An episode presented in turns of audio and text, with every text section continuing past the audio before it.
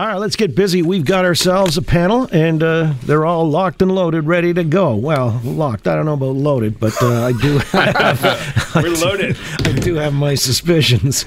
Uh, not that much cash around this table. Joining us in the studio, Dan Moulton, consultant at Crestview Strategy. That's a public affairs agency. He's also a former advisor in the McGuinty and Wynne governments. Dan, how you doing? I'm doing very well, John. How about you? Likewise, thanks. Peter Tabuns, the NDP MPP for Toronto Danforth and the NDP's energy and climate change critic. Peter, good afternoon. Good afternoon, John. Always a pleasure to Thank see you. Thank you. Likewise. And uh, Anthony Furey, Sun Postmedia columnist and national comment editor. How's Anthony? On top of the world, John. All right.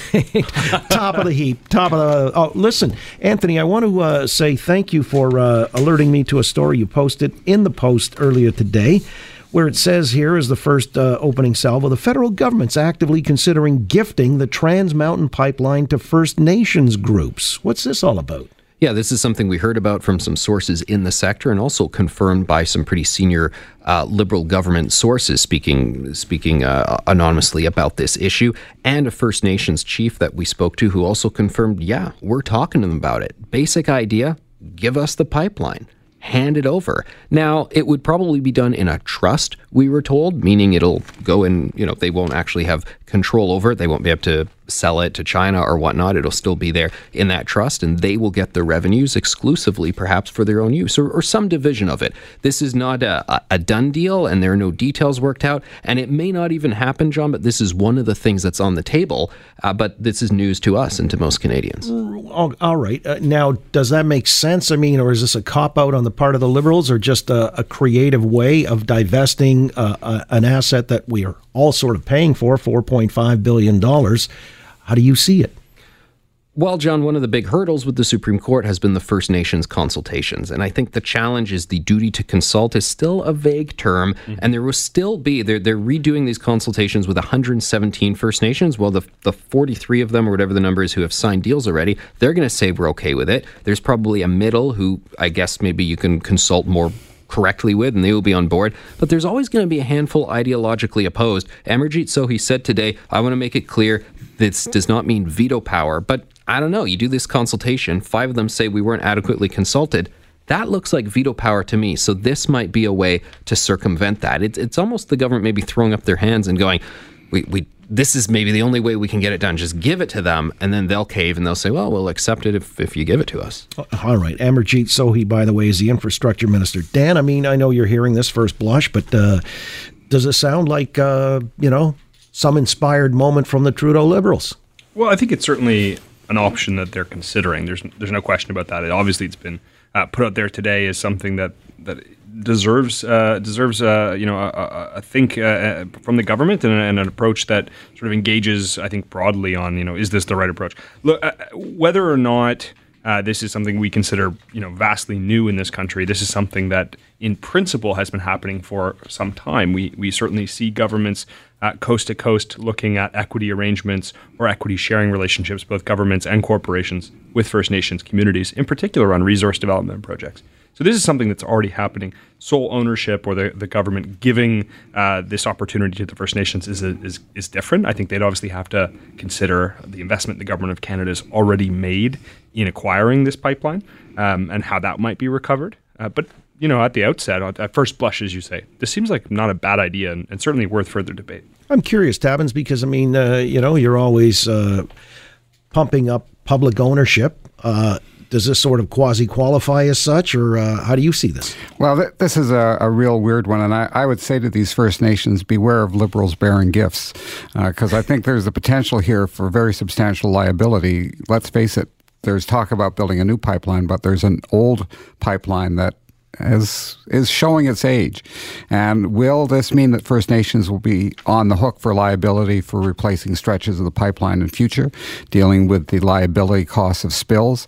Uh, that's a substantial question. And the other one that occurs to me is the business case going forward.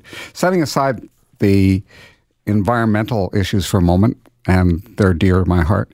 Economically, I'm not sure there's really going to be a big market for the product going through this pipeline. Uh, if there's a big market now in Asia for heavy uh, crude from on from Alberta uh, for refining, they would be selling some, but they're not. They're selling almost everything to the United States where they have refineries that deal with this kind of heavy crude. So I'm not sure. But they're not getting it to Tidewater. That's part of the problem. Uh, That's an impediment. Yes, but you already have that stuff going to Tidewater from Alberta Where?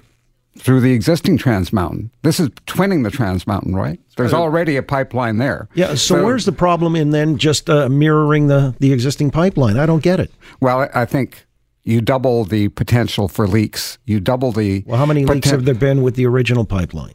Um, I honestly don't know that, but I can. The check. answer's none.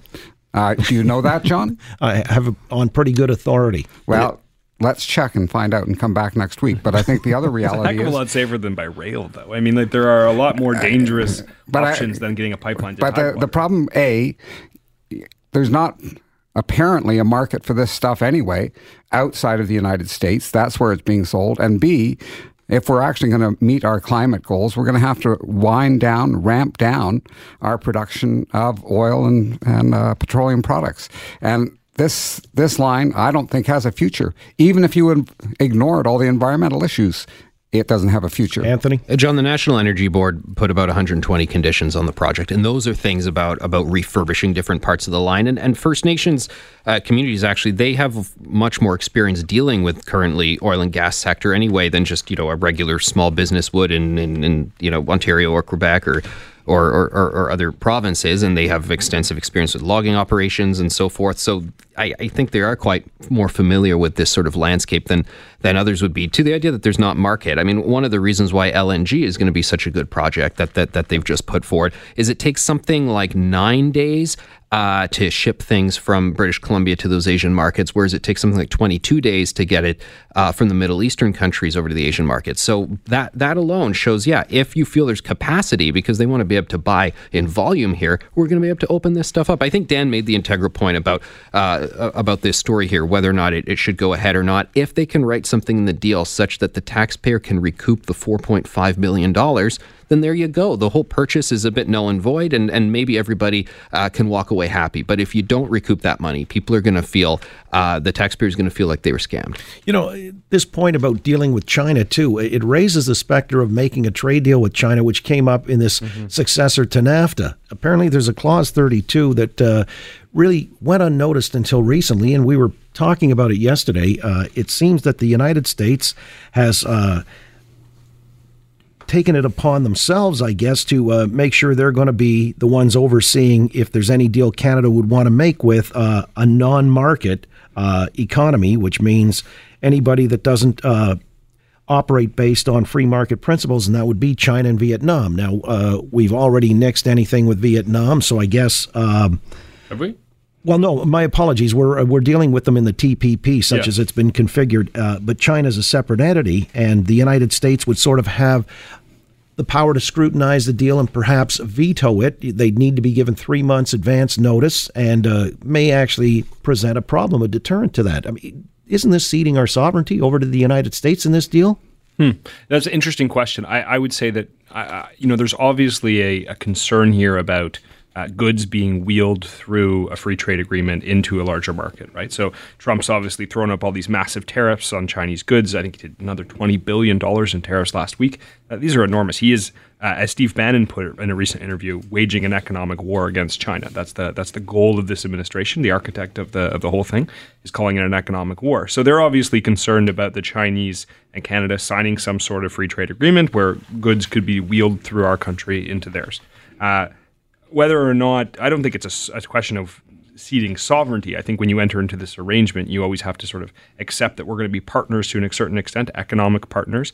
And, you know, they've obviously included a requirement for uh, a notice of in- entering into negotiations. Well, it compromises our independence, doesn't it, Peter? Well, you can exit it though, right? I mean, you're giving the option to exit the agreement in the event of entering into some sort of. okay. Do we really want to bring that down upon our uh, economy, Peter? No, just- of course well, not. e- well, even before we go there, John, there was an oil spill with uh, Trans Mountain in June.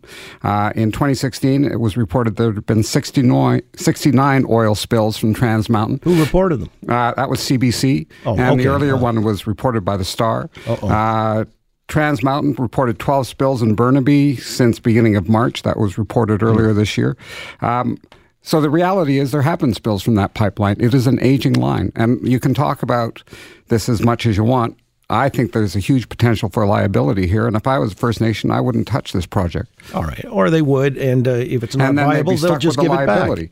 All right, uh, but on This the matter is- of the is a, Chinese, uh, the Chinese trade chalice, deal, my friend. Okay, uh, the Chinese trade deal that might have to be vetted by the United States. Does that mean we've ceded our independence on trade? Well, I don't think we should have any of our trade deals vetted by the United States.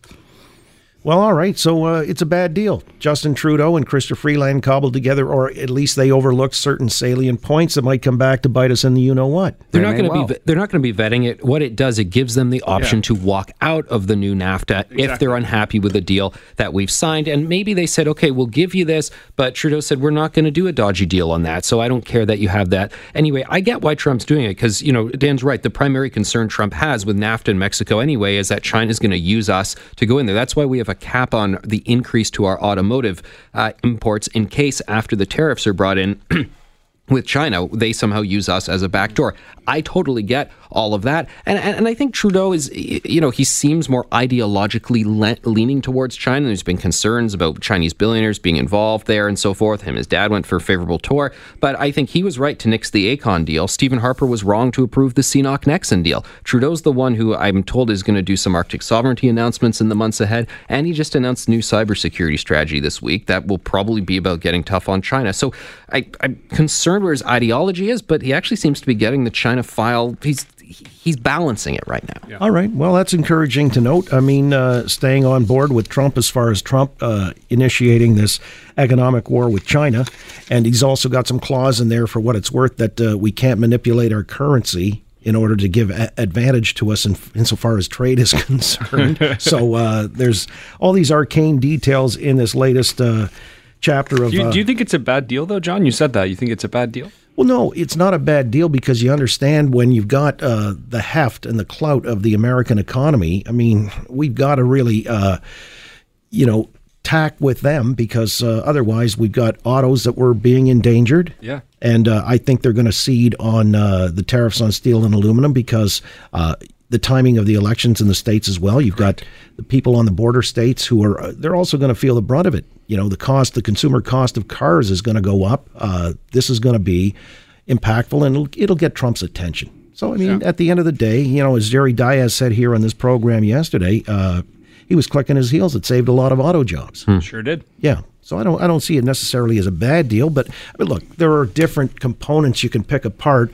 Whether the marketing boards uh, needed to be dismantled, you know, they're still complaining that they got a raw deal and feel betrayed by Justin Trudeau. I wouldn't have given him prescription drugs. I would have kept that off and given him more dairy.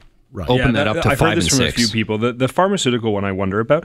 The the dairy thing. I mean, it's such a small percentage of the market that's now actually even open at all, right? I mean, I think it's Yeah. nearly ten percent through the three trade agreements. what did they say? hundred thousand metric tons of uh, milk product that is now uh, going to come into our That sounds market. like a lot. I, don't- I, I, don't, I know. Does sound like a top. well, I don't know what that looks like Well, unless you, you- show it to me. But You- and the other thing, I- you know, many because tank cars, many tank cars full of milk. I, I spoke to the guy from the uh, Dairy Producers of Canada yesterday, and he was suggesting that it's more about quality control and uh, the issue of, you know, what's in the product. The American product perhaps is not uh, screened for. No, Uh, that, and that's a real issue because the Americans use bovine growth hormone. Yeah, the antibiotics. And, and we were and antibiotic. we- I think we use antibiotics in Ontario as well, but bovine growth hormone, something we looked at at the Toronto Board of Health back in the '90s, and it's a very worrisome product. Uh, it was a very good thing that here in Canada we didn't allow its use, and it does give us a higher quality milk. Let's come back in a moment. I wanted to uh, pick up on something that Doug Ford has uh, intimated. He's going down the road of scrapping Bill 148. Uh, some people say it's an attack on the working poor, and uh, it's really about really uh, making it easier for the employer to exploit. Uh, we'll see what our panel has to say on that matter and more in moments. Dan Moulton, Anthony Furey, Peter Tabuns on the Oakley Show, Global News Radio 640 Toronto.